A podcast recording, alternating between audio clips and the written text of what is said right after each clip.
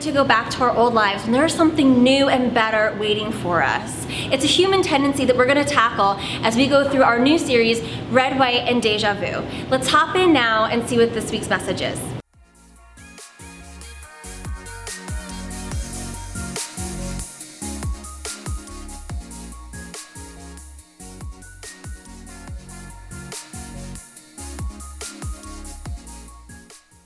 Where did I get a coffin? I told you I have goth, goth friends, so it was really easy for me. All right, if you're a teenage aisle host or Alicia, come up and sit at one of these tables for me. Alicia, you used to be a teenager. Just come up over here because this is a pit and uh, you'll die.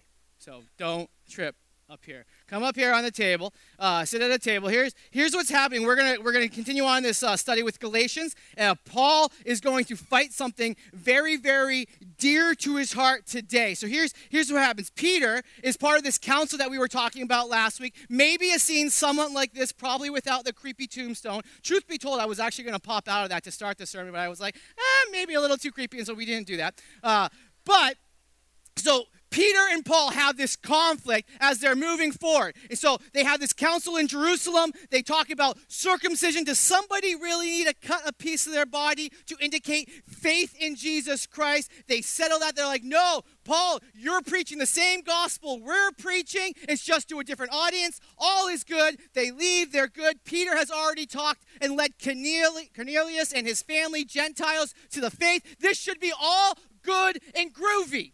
But then, sometime later, after Peter's been in jail, he comes to Antioch. Antioch is a largely uh, Gentile, non Jewish city. He comes and there's these tables set out, much like these wonderful ladies. Four of them are in, three of them are in my starting point. Isn't that awesome? The youth starting point? They're Yankee fans, so not too much applause. And so, uh, I only kind of kid.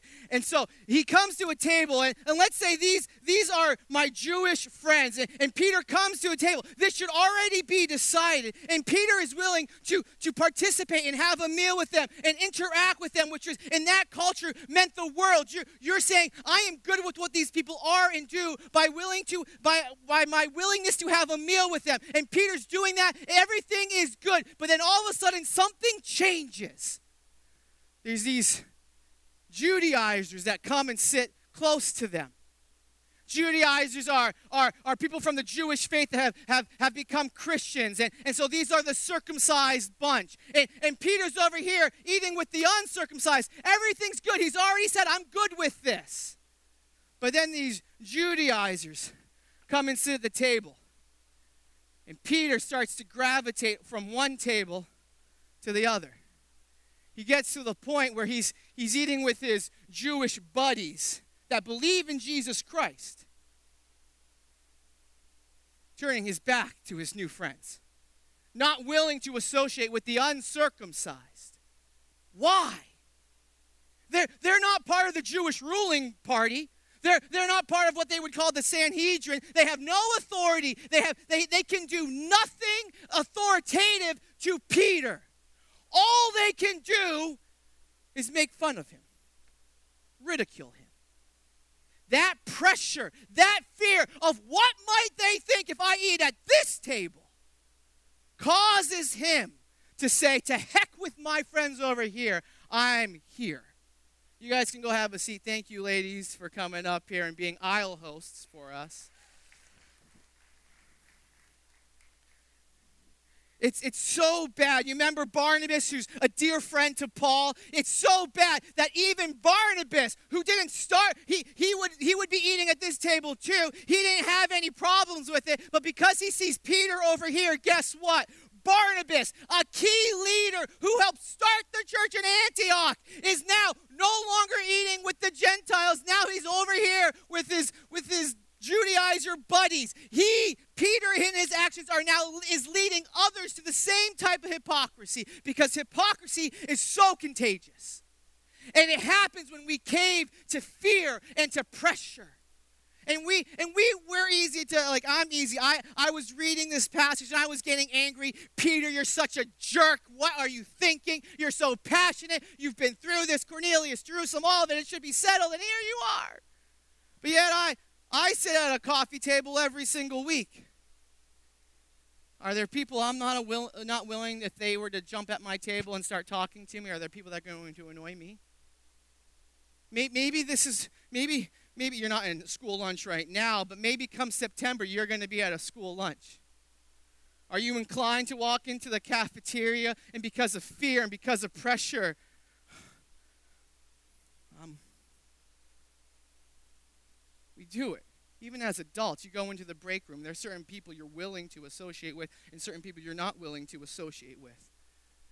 But Peter, Peter just recently said, said yes to an all-inclusive gospel message, something that we value here. He was good with this. The gospel is for everybody. We, we don't care what your baggage is coming to the cross. What we love is that you come to the cross. And so Peter has already said, this is a done deal. But then all of a sudden, these table, this pressure, he caves and says, forget the all inclusive gospel message. These people might make fun of me. And so my our big thought for the morning is this.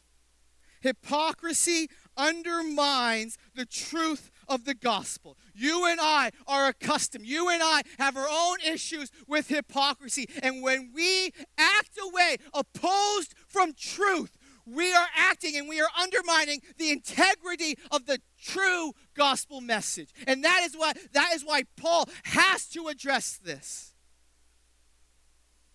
Because we have a tendency to fall back to old ways old ways of thinking when all of a sudden we encounter fear and pressure.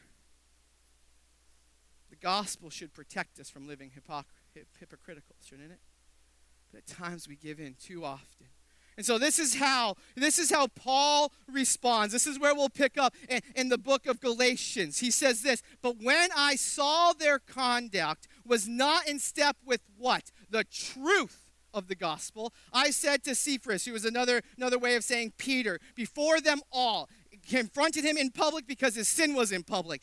If you, though a Jew, live like a Gentile, you're not living according to all the Jewish customs anymore, and not like a Jew, how can you force Gentiles to live like Jews?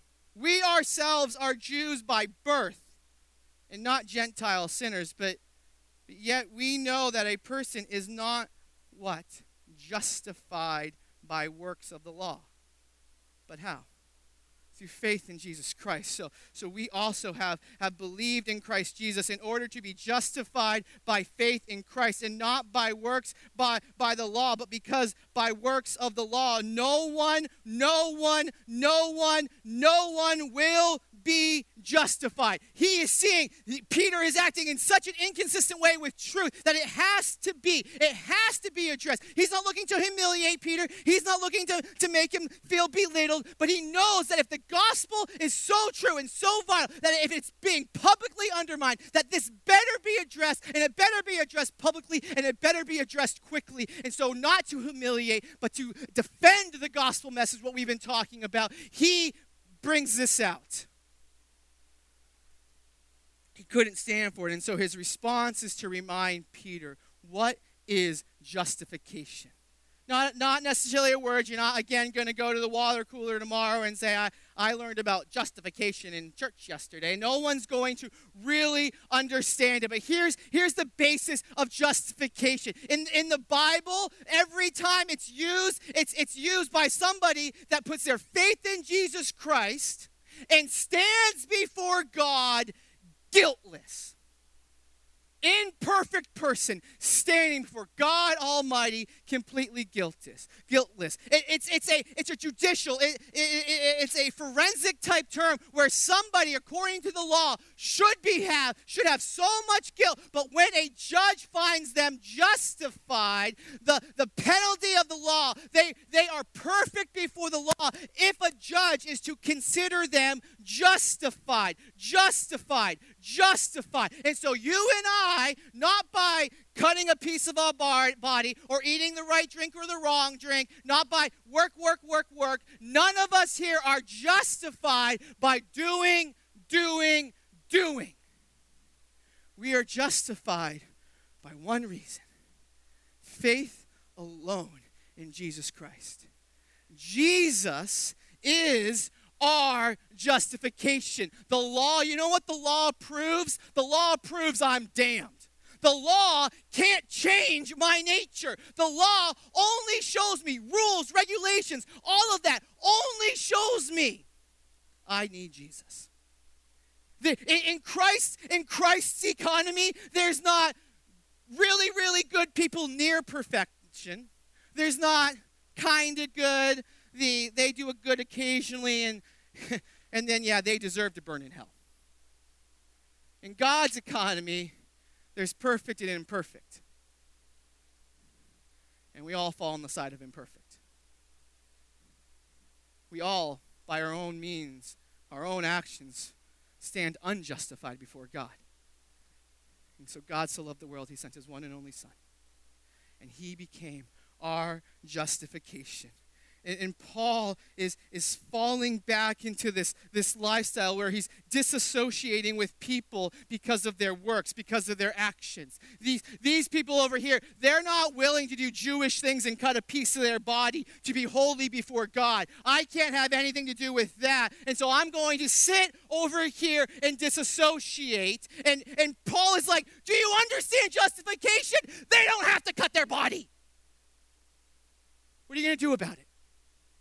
Uh, do you really want to disassociate? Is that really the pinnacle of our faith? Peter, come on. We are justified by faith in Jesus Christ alone. Rules do not remove sin, rules reveal sin. And Jesus then becomes our justification. Praise God for that. It should change our perspective, our perceptive, perception. You all know what I'm saying. It should change everything about how we look at life. It should change everything, how we act. Let me let me illustrate it this way. I'll tell you about my about my week from a from a works standpoint, from a legalistic standpoint, and then I'll tell you about my week from the exact same the exact same story, but I'll, tell you about it from a grace standpoint. It, it's it's how we view these two different tables. So so from a works standpoint, my week last week I came to church just like this. I woke up at 4:30 in the stupid morning. I had to wake my stupid kids up at 5 a.m. They love that. And, and then I had to come to church. There was like five of us, like hustling in and out of the trailers. It sucked. And then we had, we, I, they gave, but they gave us a banana. Yay, cool, banana. And then we had church, and there were some people here. We sang some songs. It was good and all. And then I had to go home, and there were people that came to church for the first time, and I had to move, get away from my family, go to my computer, and send them an email and say thanks for coming to church. And and that was that was somewhat of a drag to be away from my family. And then I had to wake up early the next morning on Monday. I had to start preparing for the sermon this week, and and get no sleep, and then get ready for a meeting at, at about 10 a.m. where we were talking about this and the coffin, and eh, that's weird, okay, and doing all of that. And then I had meetings, and then and then on Wednesday, our youth guy was like, I, I need a break from some things, different things going on, and so I'm running starting point this summer with the youth. They're all smelly, and some of them even like the Yankees. It's a drag. My kids are there, they're doing dart guns all night. I'm getting hit with darts. I'm like, I retired from this, but here I am again. And, and then I had to go on Thursday night. Thursday night, I had to bring my kids out of the house, go to Cafe Enigma, I had to buy them all ice cream. That's not free. Then I had to get some goodies, go to the police station, and be like, "God loves you, so do I." Then, uh, then, and then, uh, then I got to like hang out with some other people, and then Friday some things crept in. I couldn't take a full day off. Saturday, oh, you want to hear about my Saturday? I had to go to the festival. You want to know it wasn't sunshine yesterday? There were two shifts, a morning shift and afternoon shift. You want to know what shift I got? The afternoon shift. You want to know when it rained? My shift. That was fun. And then I woke up today and did it all over again. I had to do all that. It's part of my job.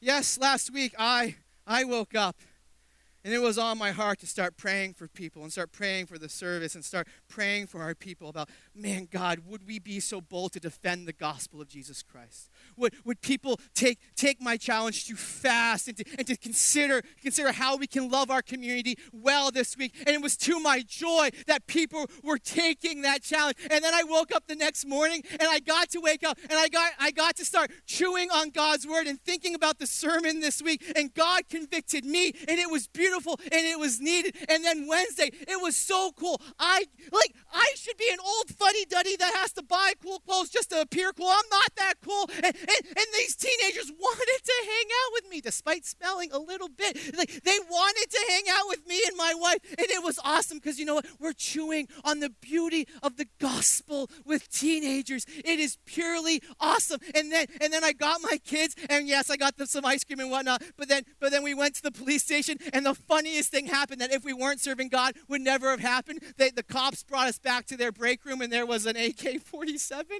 one of my kids yelled out, "Pew pew," and I died. I was like, "Oh my goodness!" My wife and I like about died. Like we were, it was the funniest thing in the world, but it happened because we were serving Jesus. It's a great story to tell. I was like, "Oh, sermon illustration."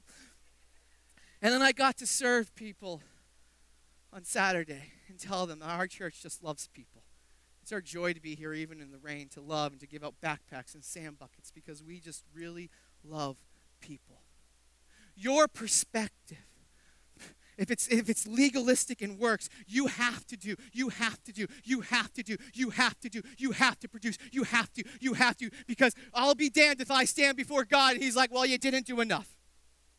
Versus I get to, I get to, I get you because God did it all. That changes. That's the response. It doesn't matter who you're eating with or you're not eating with. Make Jesus the focus. And so then the question becomes how? How do we move forward?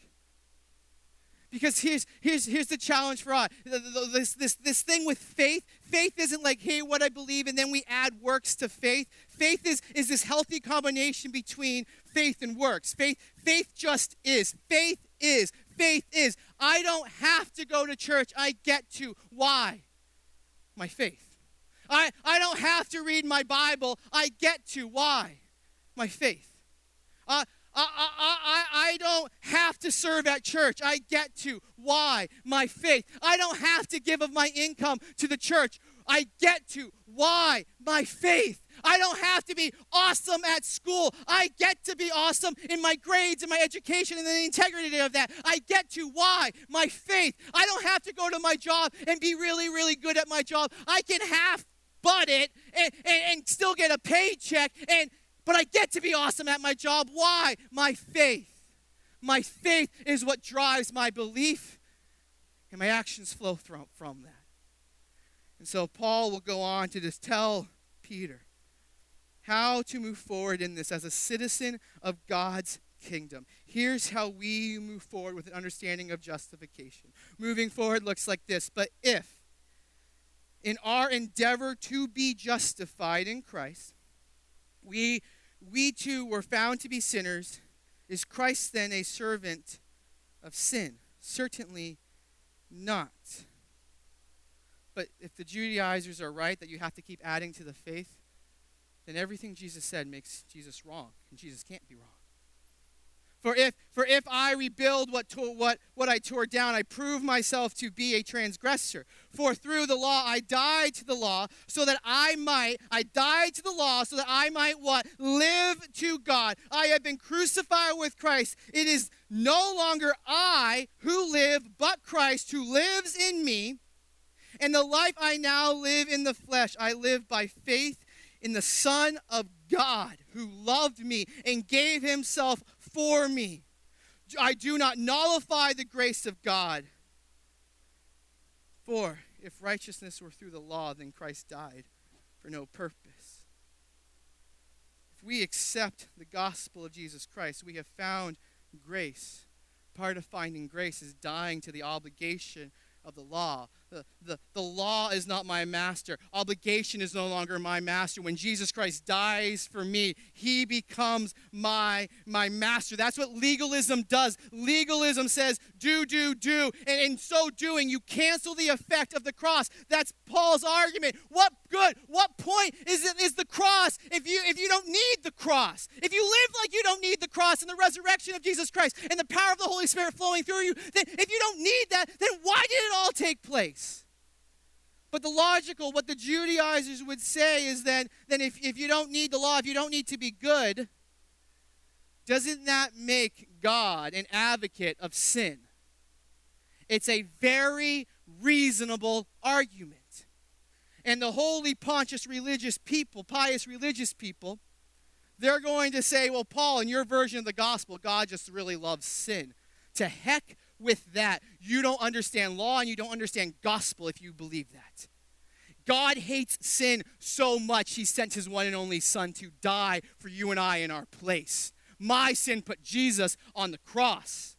I am not justified by my actions. I'm found guilty before God. The law shows me I need Jesus. What James will say, James will say if you're guilty of one, you're guilty of all. Back to that. There's not there's no middle ground. It's perfection or imperfection. Where do you stand? Are you with me with the imperfection? I think you might be.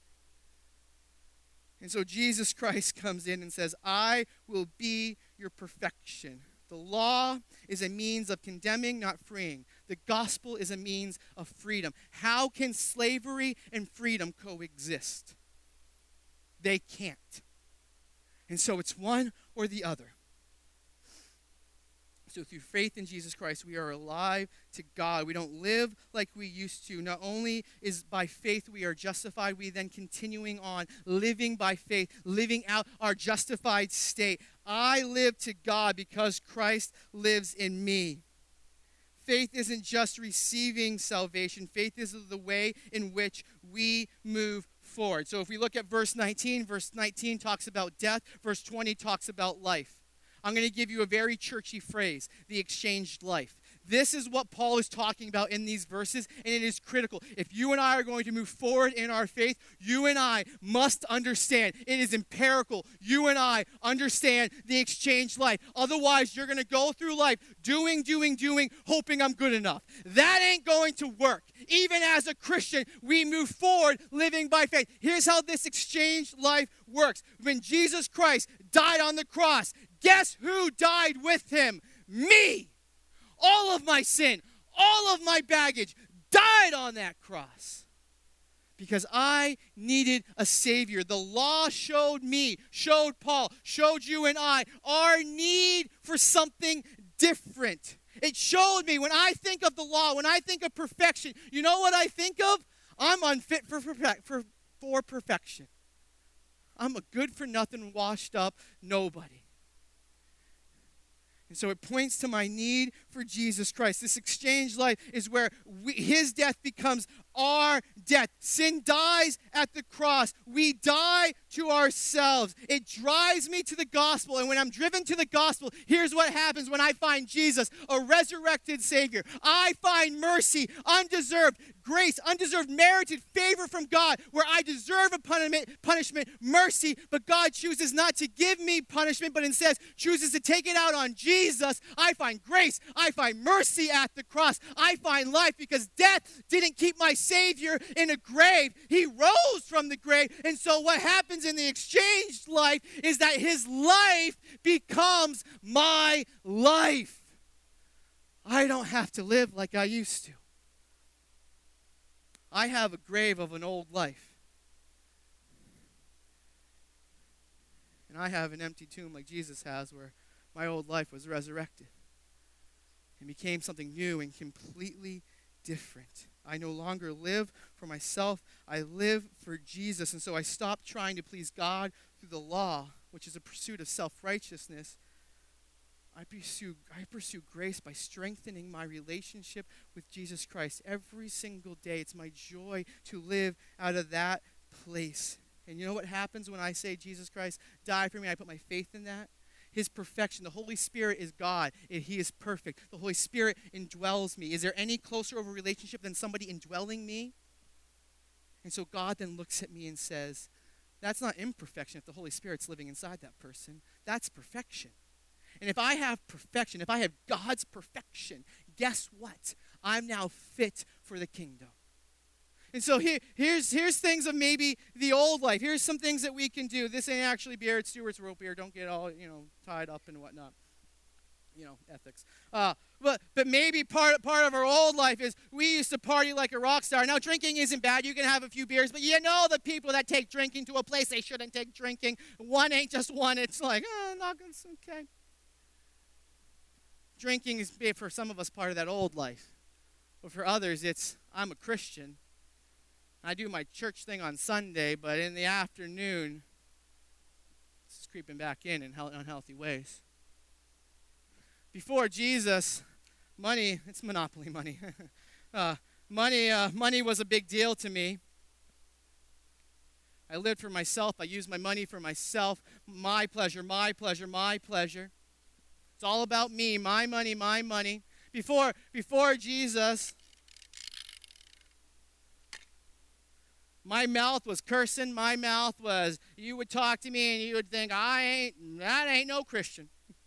Or I, I, would use my mouth. I would come here. I would come here on a Sunday. I would talk to people. Praise Jesus. Praise Jesus. Get their story. How can I pray for you? But then I'm leaving here and I'm telling everybody how I can pray for that person. Before Jesus, I, had a, a to-do list. I had a calendar. Some of the, you know, some of us in here live by this book. Some of us have sticky notes and it's color coded and it's pretty. Before Jesus, where did Jesus fall into here? Was it all about me? Was it all just my family? What, what controlled my, my agenda? What, what controlled my service? It was, was it all, was it, was it me or was it, was it Jesus? So, some of us before Jesus, Oh, this is a book, Decision Points by George Washington. Before, before Jesus, Republicans are idiots, Democrats are idiots, and independents just don't know what they believe. And, and, and, and I'm not going to associate with certain people that believe certain political things. Uh, I'm, you know, I, that's just not me. I'm not going to interact with that, or we're just not talk about that. Before Jesus, this needle meant something completely different. And it's killing us. Before Jesus, Sports maybe were everything. Maybe it's with our kids. Maybe, maybe it's with our sports team. Oh, the pastor's a Red Sox fan. He grew up in New Hampshire. He's an idiot.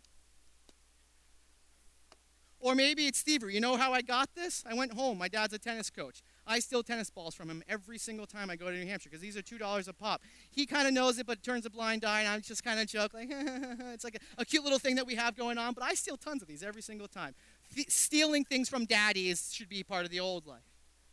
And then Jesus comes along and says, All this should be put into the grave.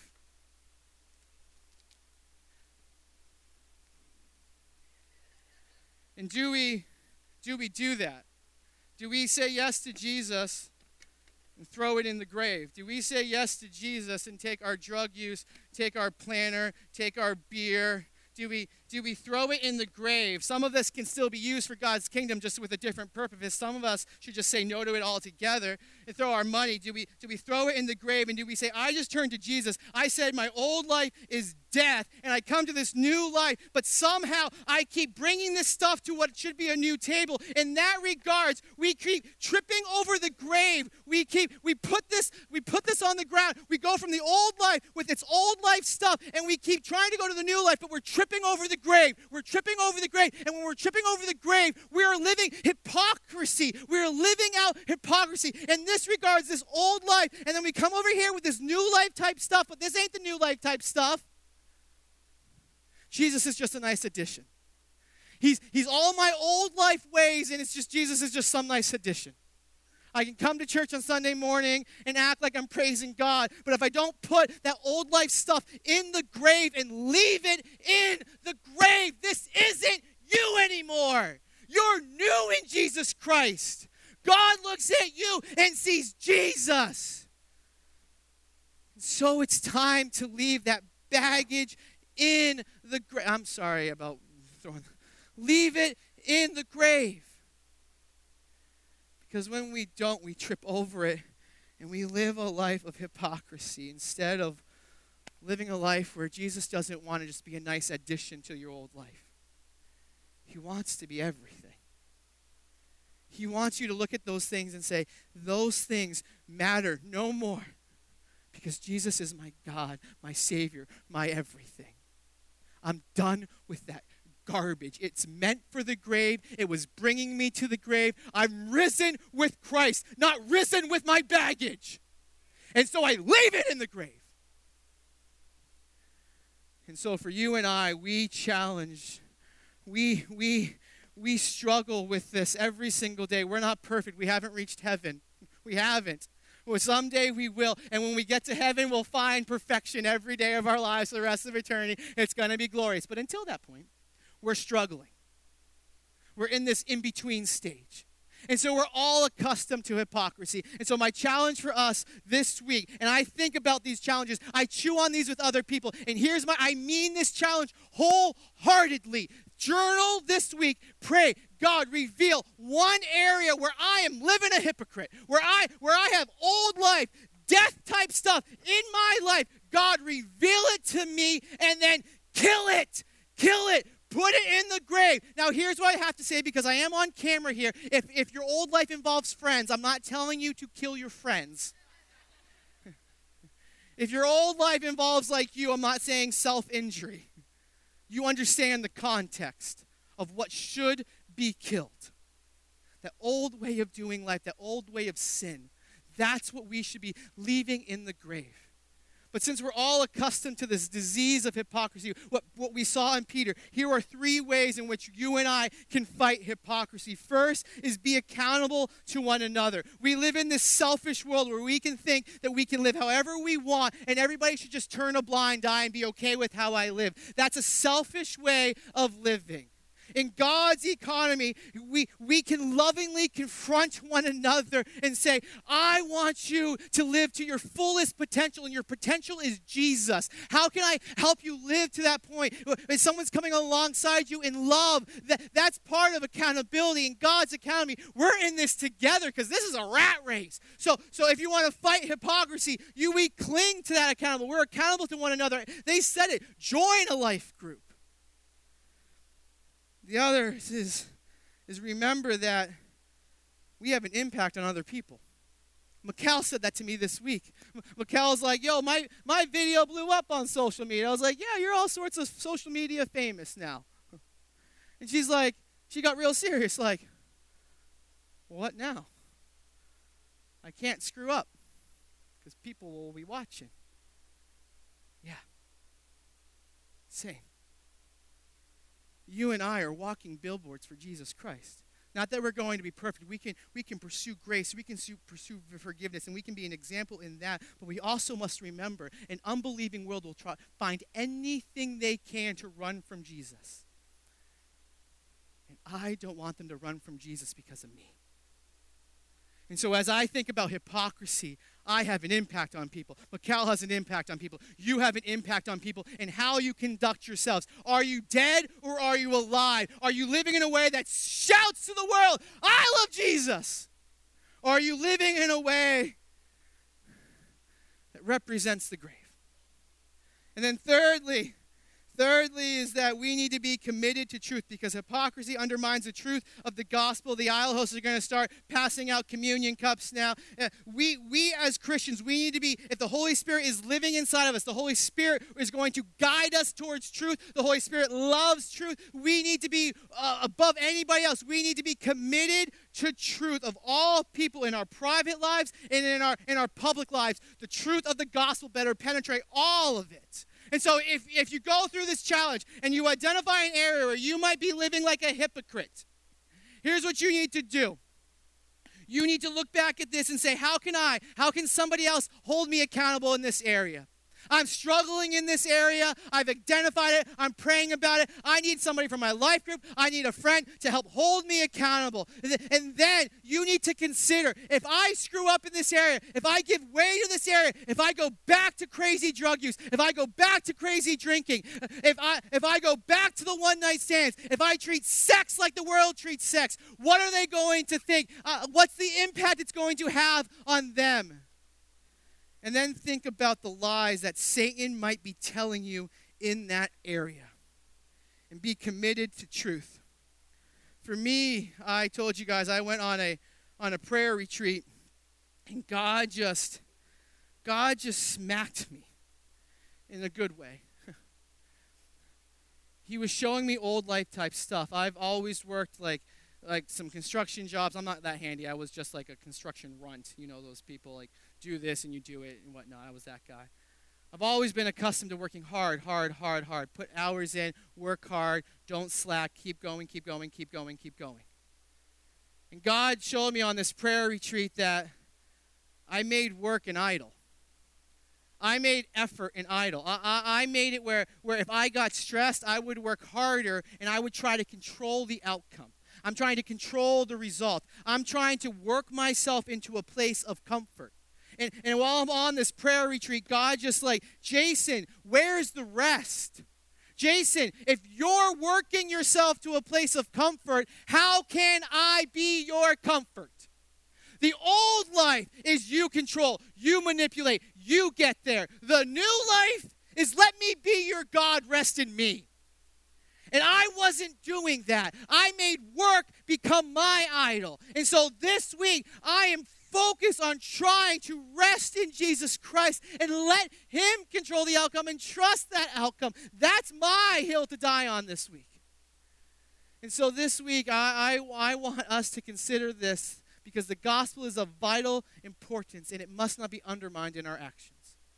And so we're going to close. This, this is mission critical. We're going to close with communion.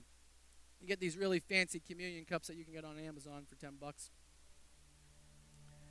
And we want to take a time of reflection where we come to communion and, and we reflect that, yeah, God does hate sin but He loves me. And He loves me enough to take care of my issue with sin by sending Jesus. And Jesus died, found Himself in a tomb. The grave couldn't keep Him down because He's God. Three days later, He rose in victory. So that I can live a new, fresh life. And He gave me the gift of the Holy Spirit because the Holy Spirit can't indwell in perfection. The Holy Spirit gets to live in me because there's now perfection in me because of Jesus. And I move forward in this new life. And so when he was about to be betrayed, when he was about to go to his with his disciples and he's about to go to, to, to be arrested into the cross. He, he's eating with his disciples around a table, associating with some of these rago, like crazy dudes. And he says, As often as you get together, I want you to break bread. I want you to remember. He goes through this whole ordeal. But before we do that, let, let me pray one more time. God, I, thank you for today. Lord, I know parts of Jason that need to stay in the grave. But Father, there are parts that I know, but I bring back. I try to resurrect sin, not a person. Father, help me to understand what should stay in the grave Father, in the areas I don't understand, the, the areas that I'm struggling and that I, that I need to realize, Father, would you show me those areas so that I can live in accordance with the gospels, that I can live as, ones, as one who celebrates life, not death. So, Jesus, in this moment of reflection, this moment of considering you, reveal to me and reveal to my people. I love you in your name. Amen. So on that night, he, he took bread. It's in the top flap of your communion cup took bread and he told his disciples, As often as you get together, I want you to do this in remembrance of me. And they took it. Let's eat the bread.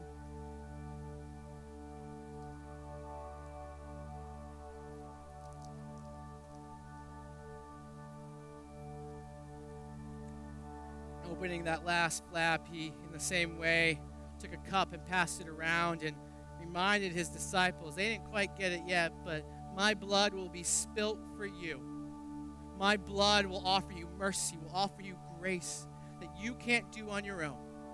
So, as often as you re- get together, remember the blood that I am spilling on behalf of you as a payment, as the wrath that God is satisfied through my blood. And they took the cup together. Let's drink. And then Jesus didn't say, Well, I'm going to stay dead, so just act, act dead for the rest of your life, and people might come to know me. He said, I'm coming back in victory.